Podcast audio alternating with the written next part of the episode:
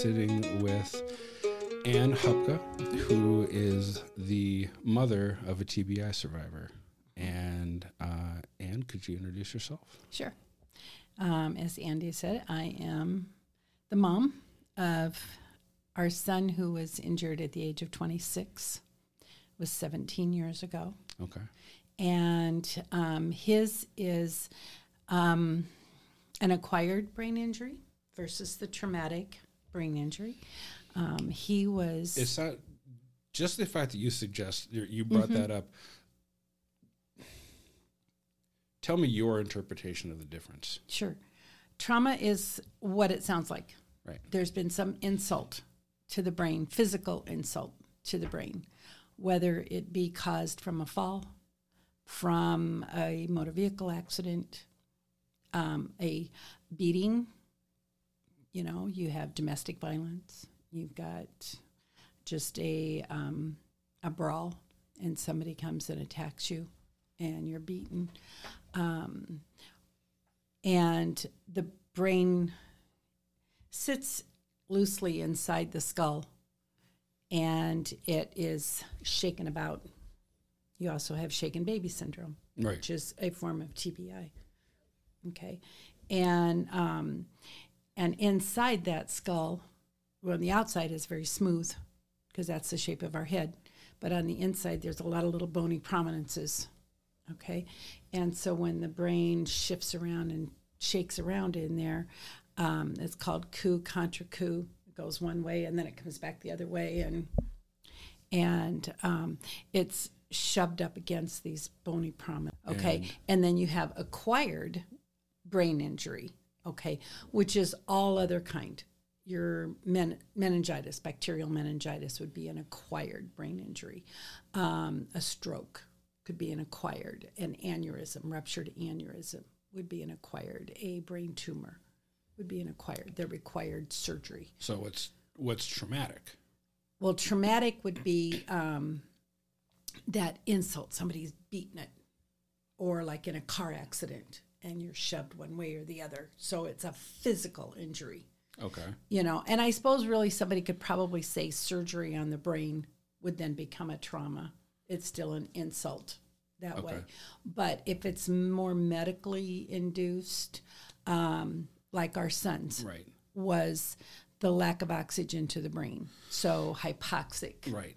So, uh, and I, with the interview that I did with Richard Mudo, who is with the uh, with the Brain Injury Alliance of Rhode Island, Oh, uh huh. he made this. He he corrected me uh, and uh, made the distinction that it's it matters what you call a brain injury because many times on the legislative level uh, they don't allocate enough resources for acquired brain injuries and they allocate resource, re- resources for traumatic, Traumatic. brain injuries Okay. when they should just get rid of the distinctions Dis- altogether right. and just call it a brain injury. Right. Right. And I've heard some people on the legislative side that are trying to recategorize this Okay. and only say brain injury. Or what is, um, there was even another brain damage, even, and I says, no, I don't like that word. that has too much connotation to brain damage. Oh, you have brain damage. No, you had Right. brain injury Right. you know and so um, and i guess when i was more on the medical side and i was working in i worked in rehab and I, as case manager and at that time and that was i left i retired in 2015 so six years ago Okay.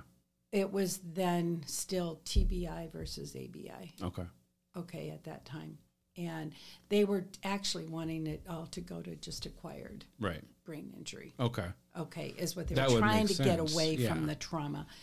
Whatever way, it's still acquired. Sure. Well, yeah, You that's know, that's been my yeah. my- my contention the entire time was Right. like unless you're born with it, which Right. leads to something like cerebral palsy, Right. then it's all acquired. Exactly. Okay. Yeah. So I'm not yeah. wrong about that. It's not congenital. Right. If it's not congenital, then it would be acquired. Okay. You got it somehow.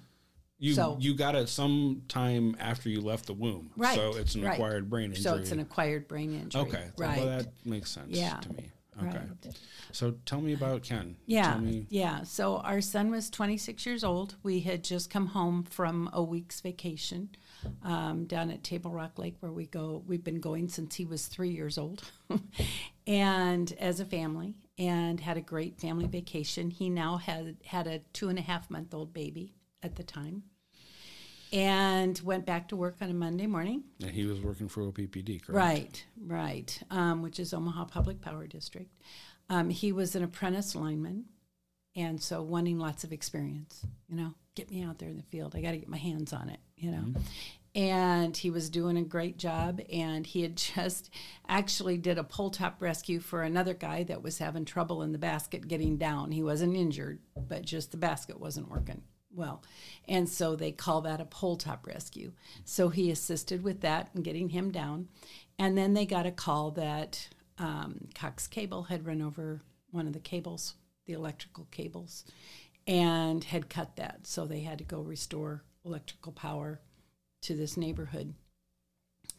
And um, so they got over on that job, and everybody was doing the things. And he was actually up in the high lines and had been working up there. And they were going to now run service to one of the houses. And he said, Oh, I'll go do that. So he had two other guys on the ground and his supervisor, and um, they just switched jobs. And he, Ken went up in the basket, and the other guy went down on the ground. Well, apparently, uh, no fault of anybody's, it was just human error. Um, the supervisor did not get word of the job switch. Okay. And so um, when he saw the other guy down on the ground, he assumed they were all done. And so he went and he went around the corner and started turning the power all back on. And, the one Meanwhile, Meanwhile, Ken's still up in the basket working. And the one guy down on the ground said, Hey, what are you doing? And he goes, Well, we're going home. He says, We're done. And he goes, No, we're not done. Hupka's still up in the basket. He goes, Oh my God, go tell him I just turned the power on. And when they went around the corner of this one building and they looked up, they saw Ken slump down in the basket. And he had gotten hit with a 240 volt. Now, most of the guys that work with the power company said they couldn't believe long? it. Oh, it was just an instant. just Yeah, until I mean, he got the jolt and down he went, and he didn't fall out of the basket. He just slumped down inside the basket, hmm. and and all the guys said, "Hey, you know, I've been hit with 240. All it does is just knock you to the ground." He says, "What the deal? You know, they couldn't get his heart rate going." And so the guys got up into the basket, did that pole top rescue again, but now this time somebody's injured. And so they got up into the basket and they brought the the boom down to the level of the truck and there was I think two guys in the basket with them or one guy in the basket and another guy out on the truck trying to get him out onto the truck. Now Ken is six six. You've seen him. he's a big guy. He's a big guy. He was six six, two hundred and forty pounds at that time. And so trying to get dead weight, you know, because he had no control over Right. anything. He was out and basically gone. And they got him out onto the top of the truck and began CPR. okay. And while another guy ran and called for help, called 911, you know, did the whatever their code was for the power company. Right. Um, and so they began CPR. And then when the squad, it was actually a fire engine that got there first. Luckily, that fire engine back in 2004 had a defibrillator on the truck. Okay. Not all of them did Right. at that time.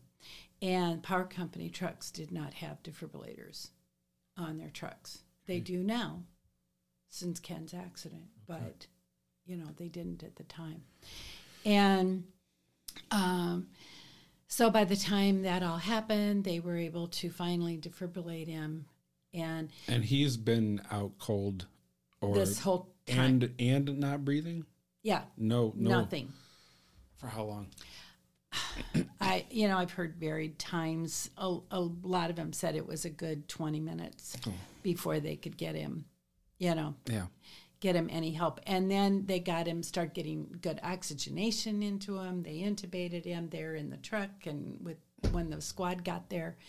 And um, what what started his heart again? Was it the defibrillator or was the CPR? it or- was defibrillator uh, and CPR Okay. mostly Oh, okay. because they did CPR all the way in to Creighton. Okay. It was Creighton University. oh, okay. And then from what I understand, they worked on him again for another 20 minutes. Oh my gosh, Yeah, in the ER. that's a long, Long time, time. without oxygen. Yeah, and it, they called it hypoxic injury because it was Now, low. yeah, that because mean? they that was low oxygen Okay. rather than anoxic is no in, no oxygen.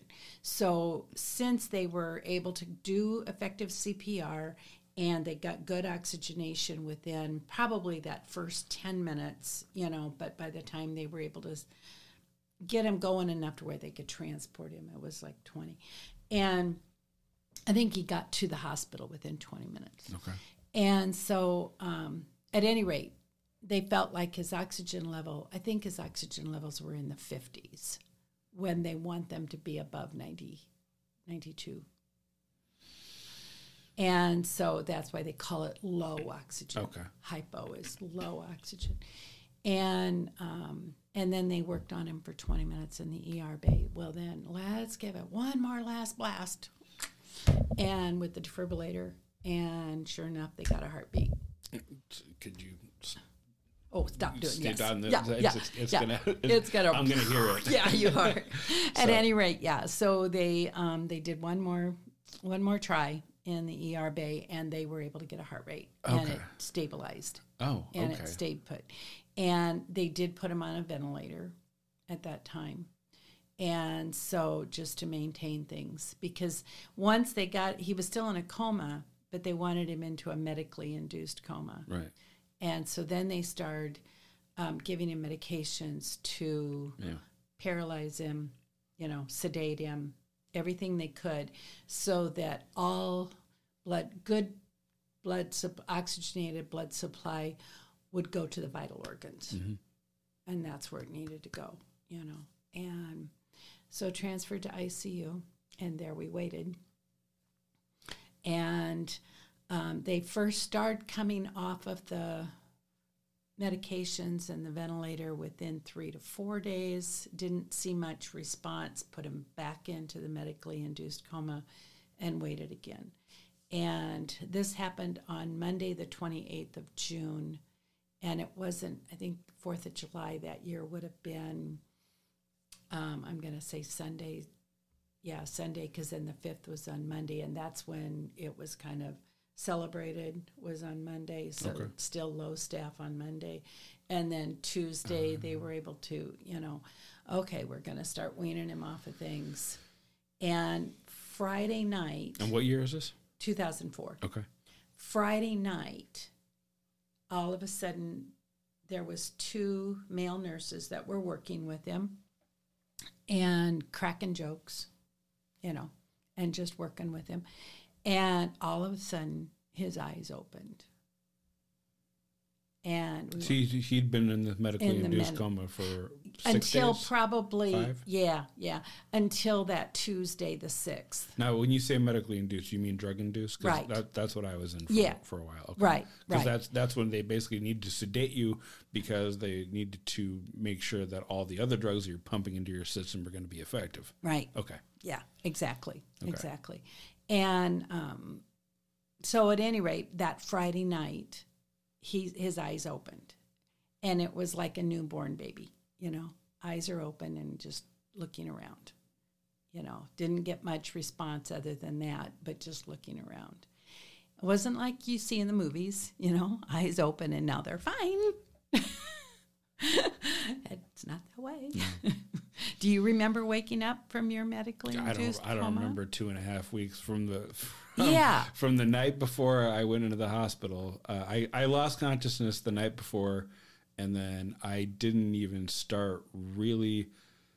All I have is images, snapshots, really Yeah. for for the next two and a half weeks, and my my first like cohesive memory of of like events, and by events I mean then I got out. Of, then I got out of bed, and then I walked to the door, and then I Okay. walked. That Yeah. it, that was Those two were and a half weeks later. Yeah. after I got out of the hospital, or Yeah. after I was in the hospital. Yeah. So Yeah.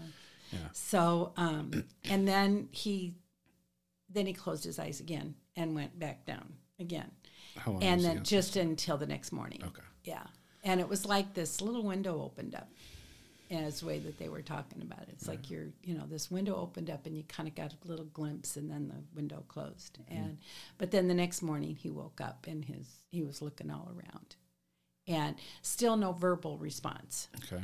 but he was still looking around at things. And um,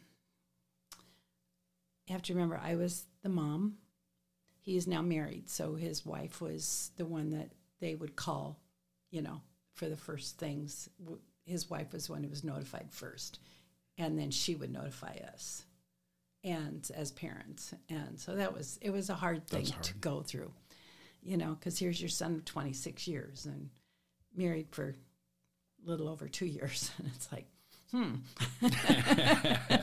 I wasn't even married when Yeah, I, when I yeah, had mine, yeah, so they weren't. yeah. I mean, my she was she was showing up every day, but they were telling my my my parents first about everything. Yeah, So, yeah. yeah, and so she she would have to give the authority for us to be able to listen in, and Okay. and that was that was tough, but she did. I mean, we we worked it all out, and, you know, and um. So at any rate, but yeah, and my husband just kept saying, "We don't know what's going to happen until we see the whites of his eyes. We aren't, you know." And so it was just a, such a great thing to be able to see him with his eyes open. And so then um, they immediately got started with occupational therapy, physical therapy, speech therapy, you know. How? I mean, tell me about that. yeah, How- I mean, um, they didn't start walking him, um, but they did start with occupational therapy first, and that's your morning cares. Sure. We're going to brush your teeth. You're going to comb your hair. You're going to wash your face. Mm-hmm. You know, all of those kind of things. Just following simple directions. And How was he doing? I mean, how, how, did, he, how um, did he take you to know, that? yeah, Because I know I very was a pain slow. in the ass. Yeah, very slow, very slow with things. Okay. You know, um, his wife shared with me that he would see the IV pole and think that something was on um, that something was on fire behind him. You know, and so I know he was beginning to hallucinate Oh different things. So whether it was power poles, whether it was flashes of whatever, you know, yeah. But he didn't. What he would say at that time was not really coherent. It would be little phrases, kind of almost like you're talking in your sleep, Mhm.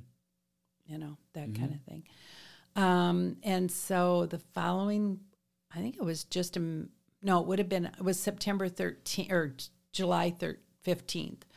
So it would have been a matter of about 10 days later. We went to Madonna for rehab, Okay. And this is for acute rehab. Madonna. Madonna in Lincoln. okay. Yeah, Lincoln, Nebraska. So he got transferred down there for acute rehab and had very, very intense therapy sessions. And that was when they started working with his leg strength and getting him ready to walk again. And same thing with brushing your teeth, and same thing with, you know, doing different cognitive skills, you know, picking pictures out of books. What is this? Trying to get one word answers. Um, they would always say, Who is it that's walking through the door? You know, oh, that's my mom. Okay. And he could give short word answers, you know, at that time, or little phrases at that time. Um, and uh, so they just, you know, just kept working with him and repetitive therapies. So he was he was aware enough. He was lucid enough Mm-hmm. to know where he was. Um, he didn't really know where he was other than I'm in a hospital. but he knew he was. I mean, I guess my question is: Was he lucid enough to know that he was in a medical facility and something monumental My- had happened? yeah, I don't know. Okay. Yeah, I don't know because we really didn't get conversational speech out of him. Okay. You know, I remember I remember sitting at Madonna and we were sitting with them and we said, Boy, Kenny, when you get better, we're going to go to Las Vegas because you're so lucky you, you're alive. Right. you Right. know, and that we've got this. And he said back to us, What happened to me? Why am I not better? What do you mean I'm not better? Yeah. So I don't know that he really realized what his deficits were. Well, I can tell you from personal experience because I mean, I probably had my family explain to me why I was in the hospital at least a dozen times in Yeah. the first two weeks because I had no short term memory Right. and it was very, I mean, you know, it was, it, it- I, I kind of referenced the movie Memento. You've ever seen that movie? It's a really interesting movie. Um, it's about a guy who hits his head. Uh, I'll, I'll spare you the, all the details, but he hits his head and he has this condition where he has almost no short-term memory, meaning that like every every like three or four minutes, his his memory completely starts Starts fresh again. all all mm-hmm. over again. Mm-hmm. And I wasn't like I wasn't that bad, but I mm-hmm. was close. I mean, I I knew where I was, and I and people would explain it to me. And I remember I we were, there's notes of a conversation that I had with my mom, and she explained to me what happened, and then she said. But you're probably not going to remember this in, in half an hour anyway, Yeah. Andy. And I said, no, I probably won't. And I had the presence of mind to know Yeah. that That you're not going to remember. Exactly. Oh goodness. So, Yeah. yeah. Anyway. Yeah. So anyway, yeah, continue. yeah, yeah, and um, and that's the what was explained to us. Okay. You know, at Madonna, and then later at Quality Living, and because that's where he went for subacute rehab. So Okay. at Madonna, he stayed there from July fifteenth to September thirteenth. Okay, so, so almost two months. Almost two months. Yeah, and um, and he got great, great care. I mean, things went well down there um, at Madonna. They seemed to really load up on medications to the point that they really made him ill, violently ill, and just vomiting all the time. And that was the saddest part was to see the weight loss and the muscle wasting, you know, because he went from 240 and we got down to about 175, Wow. you know. Wow. Wow. And then you, you know, are trying to support a six foot six Yeah. body. Yeah. exactly. and, you know, and then he'll eat, but then just turn right around and just, you know, violent vomiting Okay. and get a trash bag out. How was his demeanor? I mean, I, he was Ken, you know, and that's what a lot of the therapists had told us. It really depends on what their um, personality was like okay. to begin with, you know, as to how they're going to keep on fighting. Yeah. You know, are they a fighter or are they going to not not come around? And, Right. But yeah, he was he was himself. We would take him for walks uh, in the wheelchair around the block at Madonna, and at that time it was very vital to him. I mean, he'd be looking up at the power poles, he'd be looking at the lines, he'd be looking at the transformers, and you know, So he knew. and he knew all of that. But then that was enough in that long term memory and what he had learned and was there yep. you know. But now, where are we supposed to go? Which door are we supposed to go back into? Right. You know, that's not going to be there. You Right. know, where's your room? That's not going to be there. You know, and um, not in that short a time. And so um, they pretty much, Madonna staff had pretty much said that he had what they called plateaued out, which means that you've kind of hit a flat line as far as your progress goes Who told you that? the therapists, Okay. and they're the ones that decide are they making progress? Right. Can you continue to see progress being made? And as long as you're seeing progress being made, we can allow him to stay here. We can get insurances to authorize continued treatment. As soon as we start saying, okay, no, we're not seeing any more progress, this is pretty much baseline. This is where we've gotten, we've got to move on. You can't stay here anymore. And that's what they call plateauing. And At what point? You said it was July 15th? um, 15th was when we got there, and it was September 13th. Okay. And, And so, we just finally said, okay, well, if you're saying he's plateaued, then we're out. okay. and we've got a bed at Quality Living in Omaha rather than in Lincoln, which was closer to us. On the rehab campus? Mm-hmm. Okay. Yeah. And did you have any idea what the long term? No, Not at no, all. No, we still didn't. Okay. We still didn't. They needed to go through their own evaluation and um, and so um, I mean, it gave us a little more hope, you know. But they had explained that initially after a brain injury, um, the cells are still alive. Okay, those cells are still there. They're not really. Um, there's enough cells around them to support the parts of the brain that are that have been affected. Okay. Okay. And so you're going to continue to see a rise that Okay. we're going to improve, we're going to improve, we're going to improve. And then you're going to hit a baseline and a flat line. You might see a little bit of an improvement, baby steps. You might see another little bit of improvement. You might see another little bit of improvement, but not that big jolt like you did at the very beginning Sure.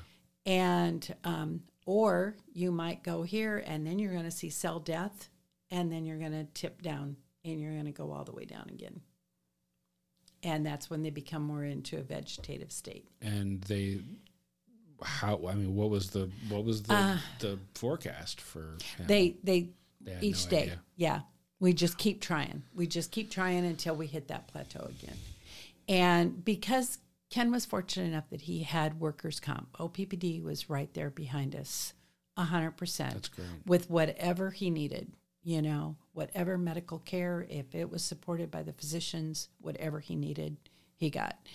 And so they were awesome. And um, so we were able to stay on the rehab campus, which is the acute side of quality living, where you're going to get those a lot of really intense therapies all day long. Um, they turn them into what they call functional therapy, but it's still somebody is working with you the majority of the day. We were there from um, September 13th until November 5th of the following year. Wow. Yeah. On the rehab campus? Mm-hmm. Wow. Yeah. I don't think I've ever heard of a stretch that long. Yeah. But that's workers' comp. Yeah. That's not insurance. That's workers' comp. That's yeah. yeah. Okay. Yeah. So um, it was November 5th, November 7th of 05. And we went up to the long term care. They said, okay, we've really given it our best. We just can't do it anymore. We're going to give him therapies, but it's going to be functional therapies. It will be working with his caregivers. You know, and that was our fear because we really felt like if you don't use it, you're going to lose it. Sure. And we just did not want him just sitting in a corner. So what I mean at at what point did it become apparent a possibility, I don't know, that he's never going to be leaving QLI? Yeah, that was that was kind of it right there. Okay. Yeah, once we got to the long term care. Yeah, and that was tough. Sure. And I think really we we had kind of sat down and talked about it as a family. You know, do we bring him home? And we care for him at home, but we really felt like he needed that somebody around him all the time to stimulate him. You know, whether it be in long term care or it be you know hope wishing it was staying down at the rehab campus sure. because we did have a lot more um, success down in the rehab campus. Right. Once he got to the long term care, you could really see things dropping off. Okay. You really could. And it's because they don't have that stimulation Right. that they had on the rehab campus. Yeah. I mean, it was his wife had told him, "Oh, your your dad left his glasses here. You may want to call him. Why don't you get on the phone and call him and tell him you left your, his glasses here?" And she went over and dialed it for him, and he got on the phone. And we did find that was kind of funny.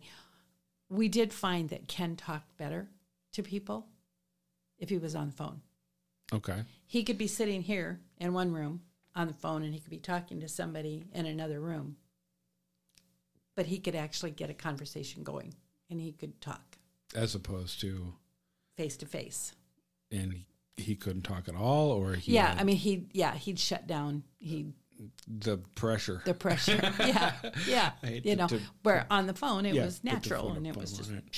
you Yeah. know. But we weren't home yet, and so he left a voicemail message, and he said, "Dad, yeah, you left your glasses here. You may want to come and get them." And that was the most that I heard my son talk. and I kept it on the voicemail for years. I was gonna say that was that was the first time you, you you heard Uh-huh. Yeah. him speak. Uh huh. Other than the- just little phrases. Little or- phrase yeah. since the accident. hmm Wow. Yeah. And then finally, our voicemail thing, it just erased them all. And it was like, wow, where did it go? But yeah, yeah, that was, he had said that. Okay. And so um, that was, that was tough, you know. And, um, but he did say that. And there was another time when he, one of our, our very, very dear friends was, came up to see him and he was, he's like a dad to, to Ken. I mean, he'd known him since he was a baby, you know. And we used to go on vacations together and he had just been on vacation with us right the week before his accident. And Ken saw him and he said, "Hey, Steve, how you doing?" He says, "Do you still work for OPPD?" See, so his time Sure. pre- reference was gone. Yeah. You know, he didn't no idea. Yeah. You know, but he said, "Do you still work for OPPD?" Yeah, can I do. you know, and then the other time he had said, "So how are the girls? His sisters? How are your? How are the girls? How are the girls?" Okay. And five minutes later, so how are the girls? Yeah. Yeah. You know, That so like what you said, yeah, yeah. You just don't realize what you've said. And uh, And this, uh, when when was this accident? 2000, four. 2004. So it was a year before me. Okay. Yeah, yeah. And so he, um, and of course, he watched his little boy grow up in front of him right there at QLI. I mean, Okay. he learned to walk at QLI Wow. and was crawling around on the floors at QLI. And, you know, but I mean, he transitioned fairly well and up to this summit, but which is the long term care. But they had the pool was open Mm-hmm. and they would get him to the pool twice a week initially. And that was always a good, fun thing for him to do. Sure. And he could walk and, you know, through the pool and they'd let him play basketball down at the pool and, you know, and he did well. But then that kind of slowed slowed down too. Right. You know. What were his uh, cognitive difficulties, and by that I mean, um, how? What was the the the the the testing process where they were figuring out what he could and couldn't do? I mean, tell me about that. I I think it all became, you know, part of the functional rehab. Okay. You know, we're going to get dressed now, you know, Okay. and then they would just try him with, you know, can you help me with getting your shirt on? And they were excited when Ken was able to reach behind and pull his shirt up over the back of his head to assist him getting it off, Mm-hmm. but he would only get it to the back of his head. And then he'd need another cue to bring it forward. Okay. Okay. And then it would be another cue to take it off one arm and another cue to take it off the other arm. He Okay. couldn't just do it all in one swoop thing. Is he able to do that now? Mm-mm. No. Okay. No, no. And um, we were able to, usually you'd have to feed him, but um, we were able to get it to the point where we're going to load the food on your fork, set the fork down, and then give you a cue to pick your fork up Mm-hmm. and feed yourself. Okay. And we kind of got into that habit, and that's what he still is doing now. Okay. Okay. Very, very rarely can he get something really onto his fork. Okay. So he still needs assistance. He's still, oh, yeah, yeah, okay. yeah. And he needs to be reminded to eat. You can't just put food down in front of him and walk away because somebody has to be there to reload the fork. And then, hey, Otherwise- yeah, other, come on, Ken, take a bite. Otherwise, he won't. Part of the injury to his brain is the part that controls our inhibitions and our um, our uh, impulsivities, okay, and and then you do a normal activity. You know, you might be real impulsive to do an activity, and you don't think about what the repercussions are. That's that child that just wants to run across the street, or a 16 year old in the car and just wants to take off and go and heck with the red light, you know, Right. that kind of thing. You're just impulsive and you just do, and you don't think about what those those um, repercussions are going to be. Sure.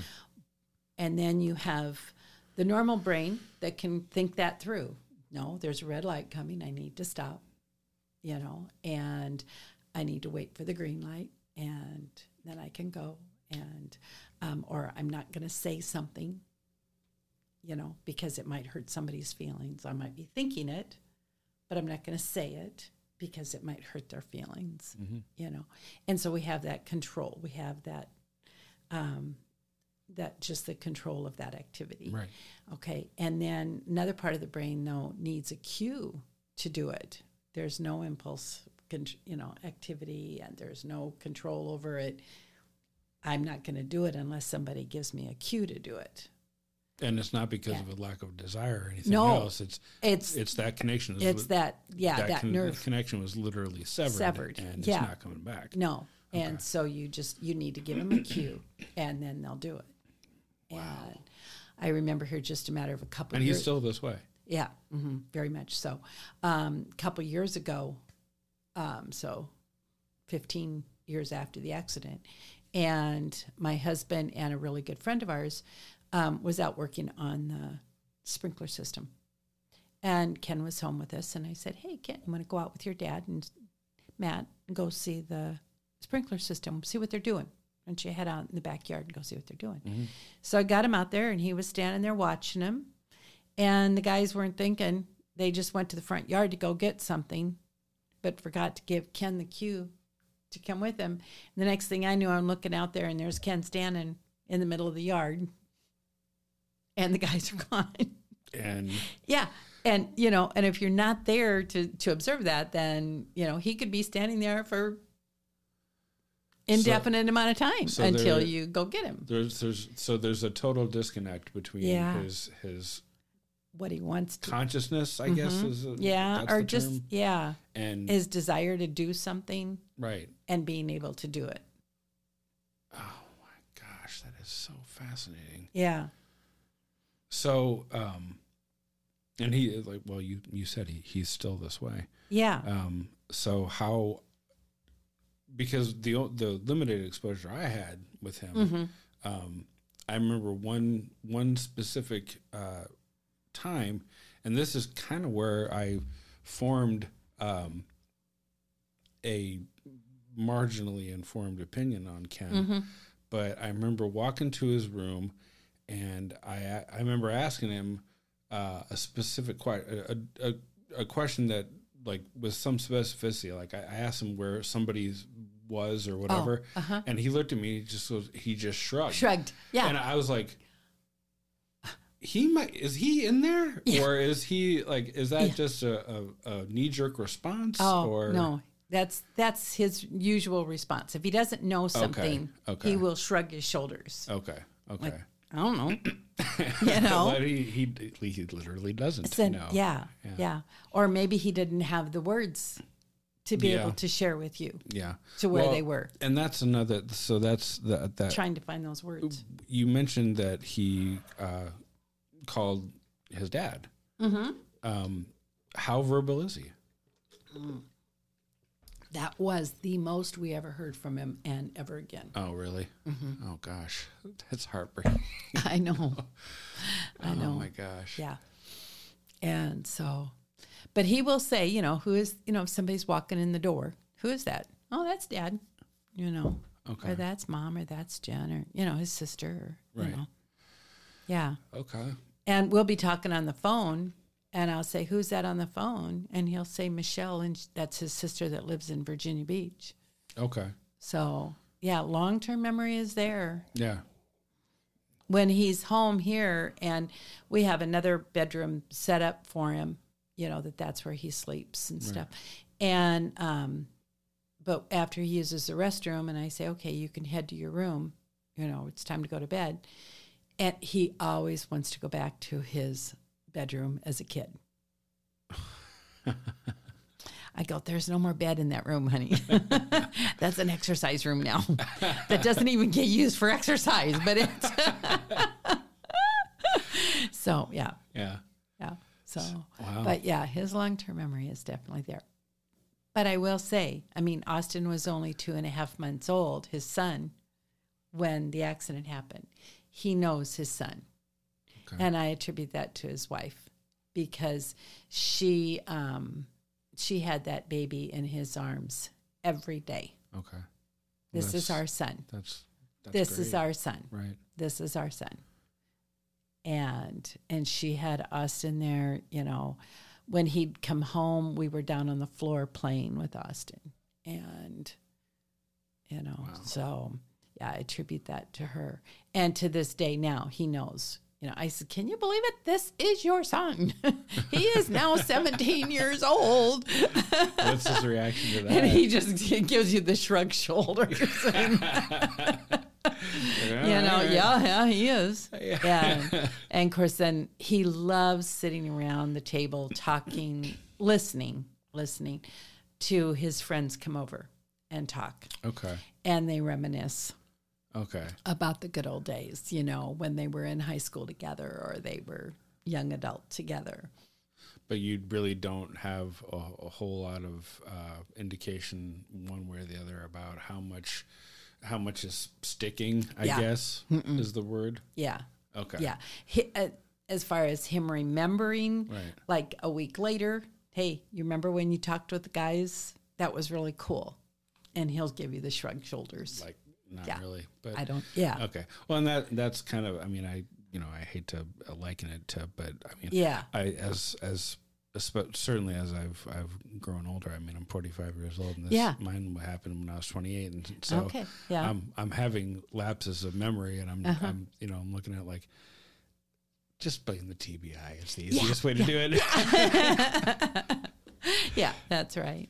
But that's where um, the general public will look at somebody similar to you, Andy, and will go, You're just faking it. oh yeah. You're just using the TBI as a crutch. hmm And it's like, no, you're not inside my brain and realizing all the cognitive problems that I have, all my thinking skills that take me longer than uh, usual to process. I'll tell you what, Anne. I mean, as time goes on, you get to the point where you don't even give a shit anymore. Yeah. I mean, you really it just Yeah. it ceases to matter what other people think you should. Good for you. Yeah.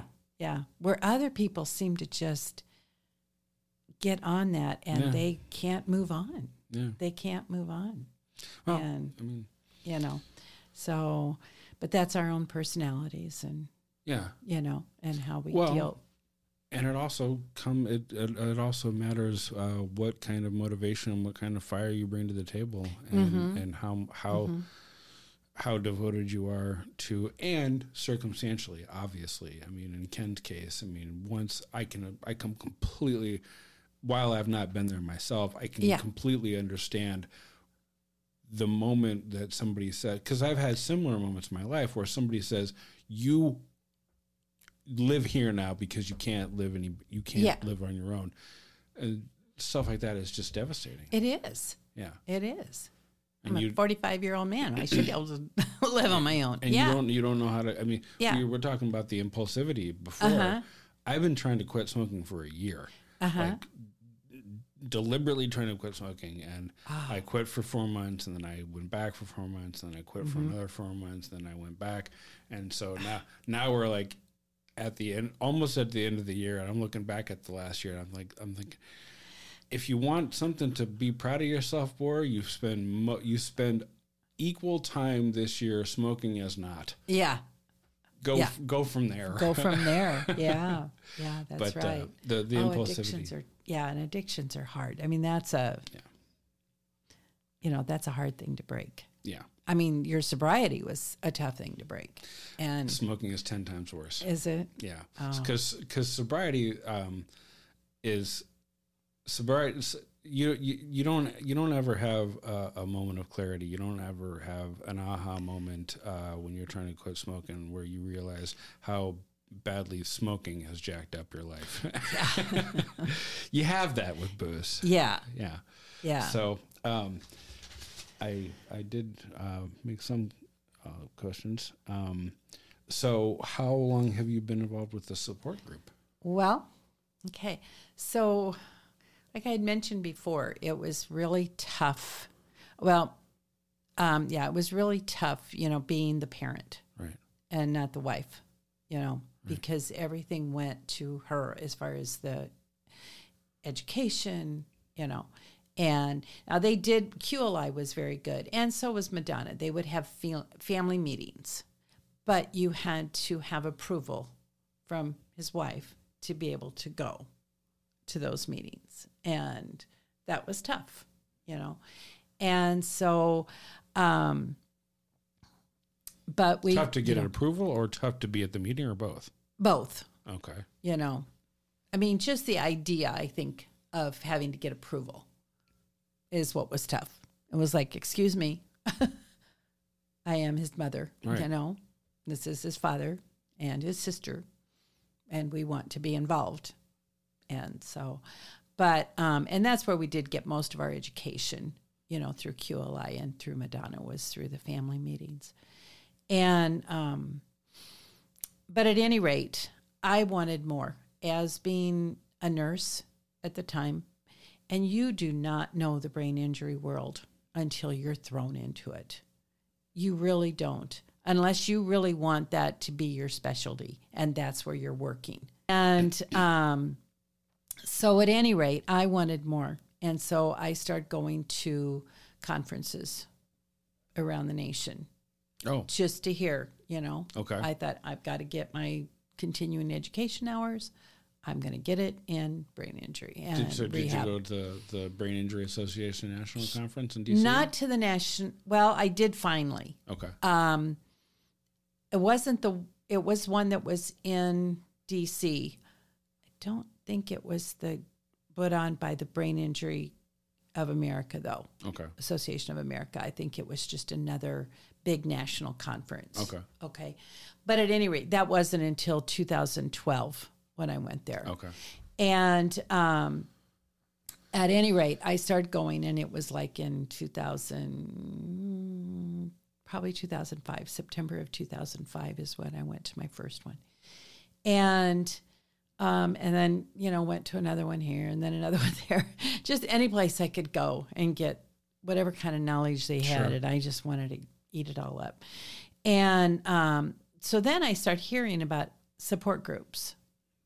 And there was a support group in Lincoln, but I did not go to that one because I felt like his wife needed it more. You know, we had our own individual family that could help each other out.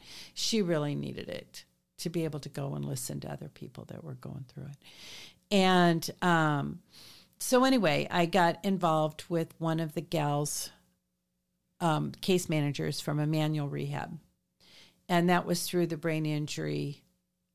Um, it was, yeah. Anyway, it was like the Brain Injury Alliance of Amer- of Nebraska, what it is now, and it was one of their early conferences, and I had met her, and so we moved on, and she contacted me, and she said, "I want to start up a support group, and I need a parent there," and I went, "I'm your gal."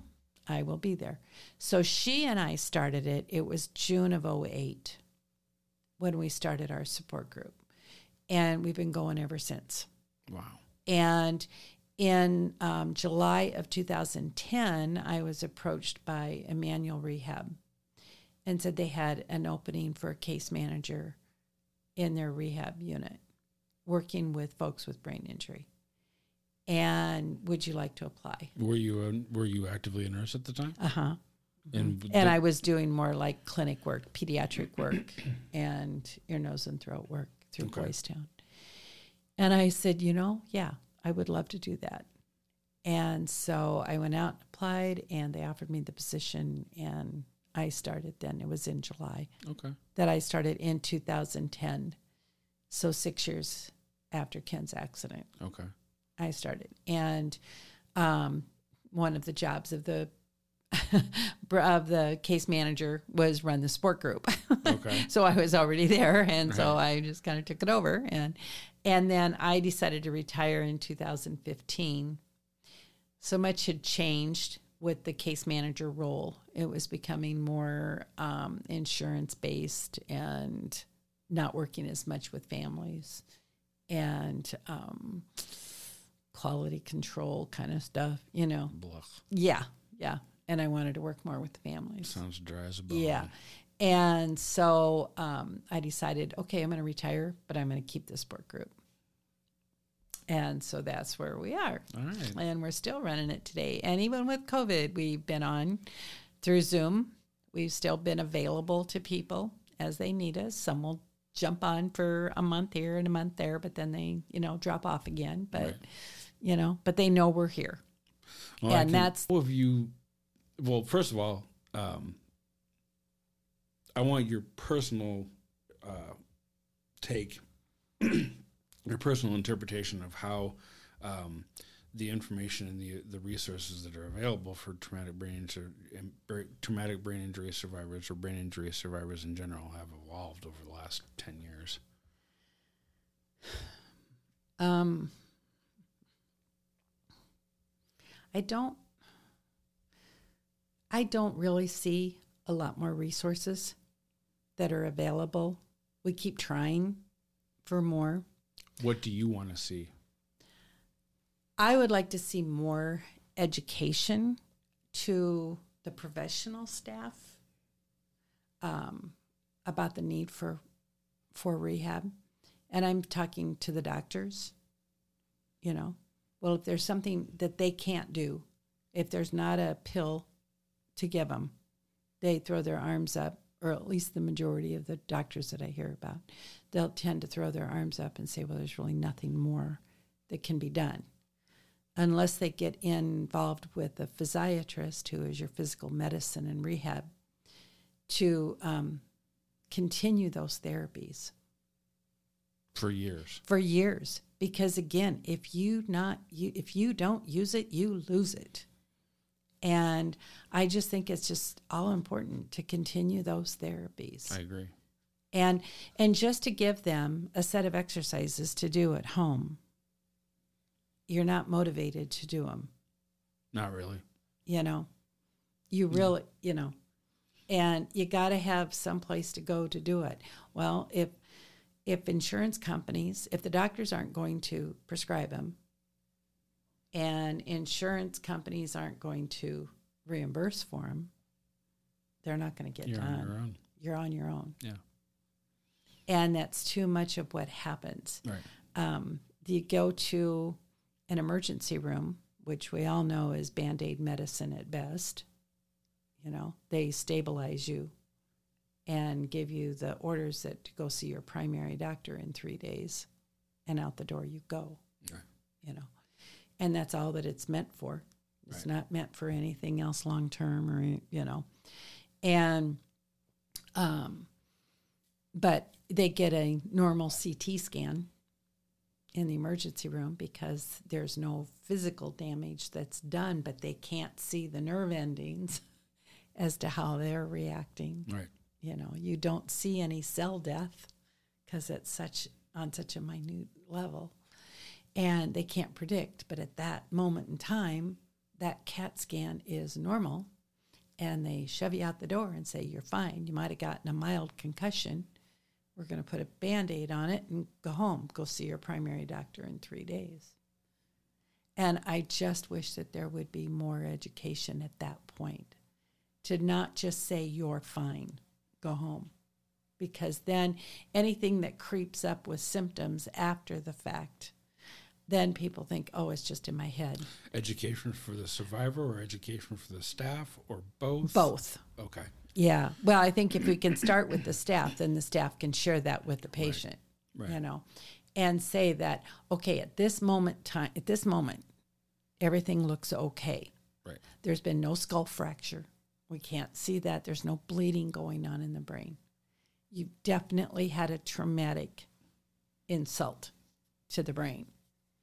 So, therefore, these are the symptoms you need to be watching for. And that should be coming right from that first initial doctor visit, whether it be in the doctor's clinic or in the emergency room. Okay.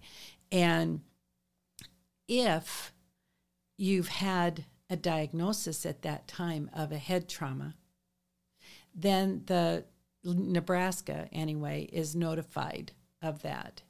And they're supposed to send out a pamphlet to that patient within a, a matter of about three weeks later. Who is? Nebraska's health department. Really? Mm-hmm. I didn't know that. Yeah. I don't think I ever. I don't think I ever got mine. No, probably not because yours was severe enough. Okay. Okay.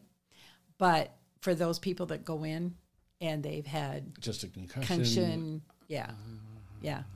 Which And we all need to know that it's not just a concussion. Yeah, you well, know? no, I was just gonna say- but it's what comes off the the you know tip of our tongue. That's what comes off. Sure. But yeah, I mean those that education needs to come at the time of the injury. You know, And and do you think that the resources that are available for brain injury survivors has evolved over time in the last mm-hmm. in the last? Oh, 10 I, I think they have. Okay. Yeah, yeah, I think they have, but I think it's got a long ways to go. Sure, sure. You know, Well, but I think that's what they need to do is they need to send out a pamphlet that says this is real, folks. And just because there's no injury right now to the brain, there wasn't a fracture, there's no bleeding going on in the brain, that doesn't mean you're not going to be experiencing headaches, you know, nausea, vomiting, you know, dizziness, lightheadedness, Neurofatigue. con- neurofatigue, confusion, confusion, li- uh, feeling like you're in a fog, impulse control, brain, brain fog. fog. Yeah. yeah, yeah. All of those kind of symptoms, you know, your sleep is going to be disrupted. I I gotta believe that the reason for that is because there is there well there is no playbook obviously. Yeah, no, And everybody's you you took over uh, of uh, the the support group when Mm-hmm. when was that? um 2010. Okay. Yeah, so 2000 June of 2008 is when we started it, and it was September of no July of 2010 is when I took it over. Okay. Yeah. And how was uh, I mean how was the reception at first? How, how Oh yeah, I mean we we did fine, but we grew. We continued to grow, and before the pandemic hit, we were we were having anywhere from fifteen to twenty plus people come every month okay. To the um, to the meetings, Mhm. and it dropped off. Obviously, you know, on not everybody likes Zoom. They they don't even want to call in. I and, hate it. Yeah, I hate it. yeah. And um but it was our way of being able to still connect Sure. with those who wanted to and um I still send out my emails once a month and I, I, I continue yeah, to get yeah, them you continue to get them. They're on my list, and um, and then last night was we did have one in person meeting at the VFW hall in on, mili- on military, and that was in July that was okay. and and it was well attended you know um after that though i felt uneasy about making that decision to bring people back together um i just it would have just broken my heart if anybody would have gotten covid Oh well, just yeah, from us being there you know true. um, what you choose to do in your own lives is one thing. But for me to make that decision and say we're having an in person meeting, you know, I don't know. I just felt so uncomfortable. I can see that. Plus sure. the fact that um, my husband has not been real healthy since July of this year, and um, and with Ken, I just felt like I didn't want to be around people yet, and especially in those bigger crowds. You know, even if it was only twenty people. you said but, even with Ken, um, with just if with Ken's health, I mean, I wouldn't want him to get COVID sure. and then or take it back to you know QLI because he was still coming home once a about once a month now. We don't bring him home every week. Oh, here. But okay. yeah, yeah. Yeah, but if I would get it, just say I would get Sure. it and then end up transferring it to Ken, you know. Has he ever been to the support group meetings? No, he hasn't. Okay. But I'm just saying, if I was within the support group and I caught it from somebody, Sure. brought it home here, and you know, so I do have to give a plug to Quality Living. They are following the CDC guidelines and the health department guidelines to the letter hmm I've heard. when it comes time for COVID. Right. and we can see that, Yeah. you know, if he doesn't have some type of stimulation Sure. for Ken, um, like here, he would come and he'd sit at the kitchen table with his dad and they'd watch TV. Okay. Ken could have his drink, he could have a snack, he could whatever, you know, but they would just sit there and they'd watch TV. And as long as he had something to watch on TV, he could stay attended to it mm-hmm. and he would laugh appropriately, you know, if it's a comedy or whatever. And he'd stay awake and he'd be fine. But as soon as you take that stimulation away, we just don't stimulate him enough. and so within five, ten minutes, choop, we're shut down and and that's him saying good night, goodbye. You know, you can Right. leave anytime now. You know. Yeah. And What- we do that with even with FaceTime. When we FaceTime him, we, Oh, that's yeah. about how much we get. You know. Yeah. Well, and uh, to I mean t- to your point about uh, Zoom, I mean, Yeah. I think it was probably within three months of the pandemic, so it was within like probably around May or June of 2020, Uh-huh. where I think I tried to go to I, I tried to do a Zoom meeting of uh, one of my Buddhist uh, Oh. sanghas and. Uh-huh. Oh my god! I was, I was just this is so boring, and this is not. I mean, what I want when I'm attending one of those meetings is the human contact, the in person. Like, Yeah. I, I want to be able to feel your spittle on my face Uh-huh. when we talk. Uh-huh. you Uh-huh. know?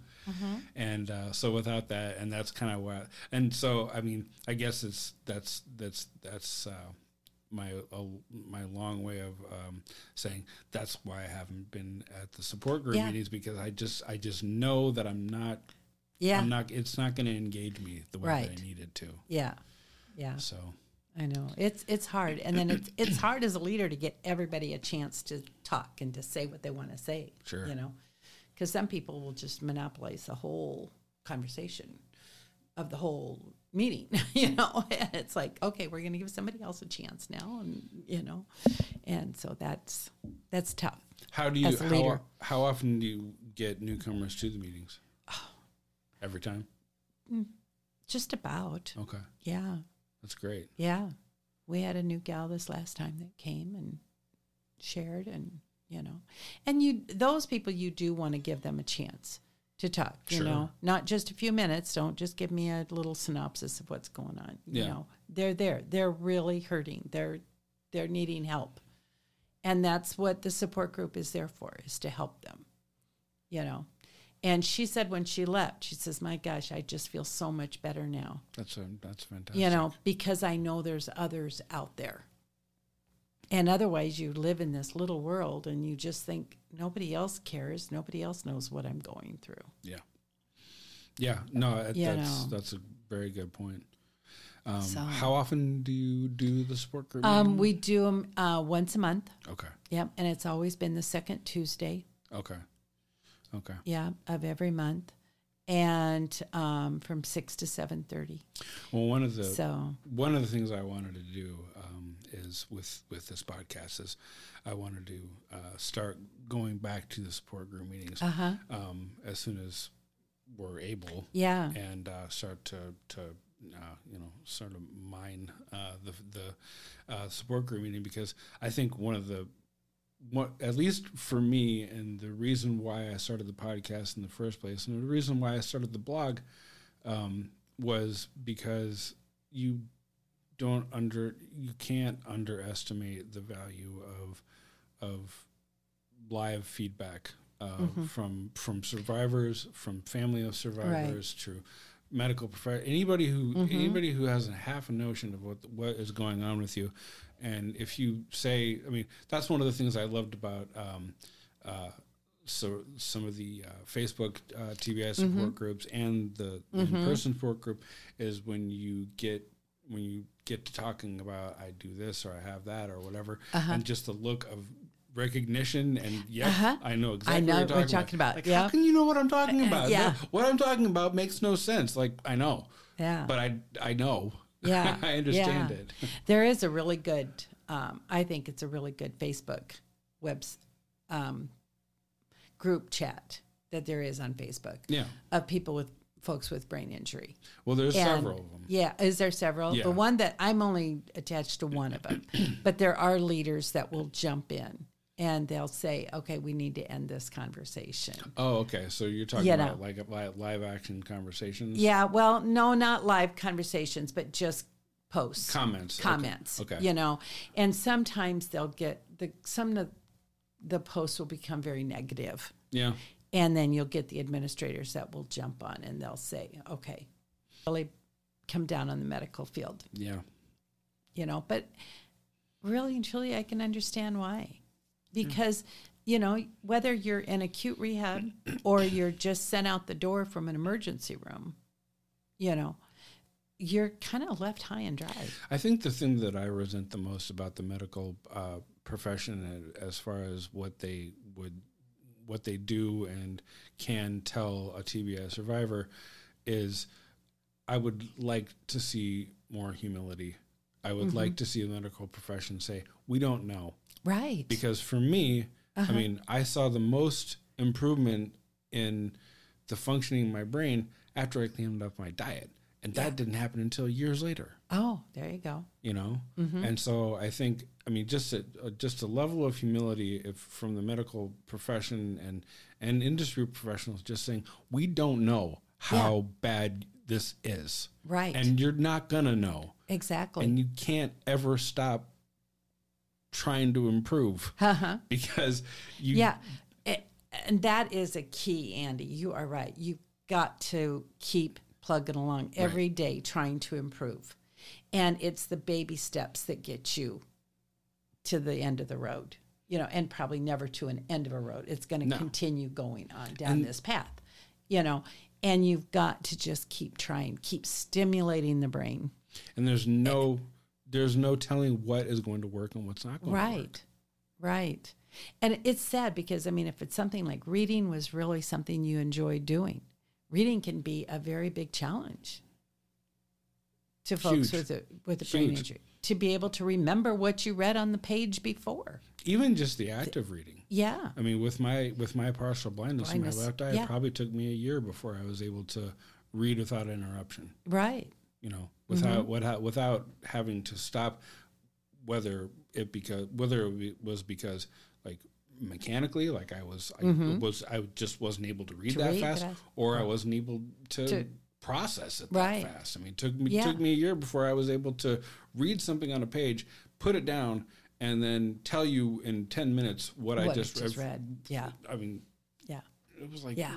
It was instantaneous my, Yeah. Mm-hmm. my my memory loss at first and it didn't it did that didn't improve until 18 months after Yeah. i mean i, I i'd say i was probably 18 to 2 year 18 months to 2 years in before i really plateaued the first time Mm-hmm. and then um well no, it took me getting sober and cleaning up my diet Yeah. and then i it was like Oh.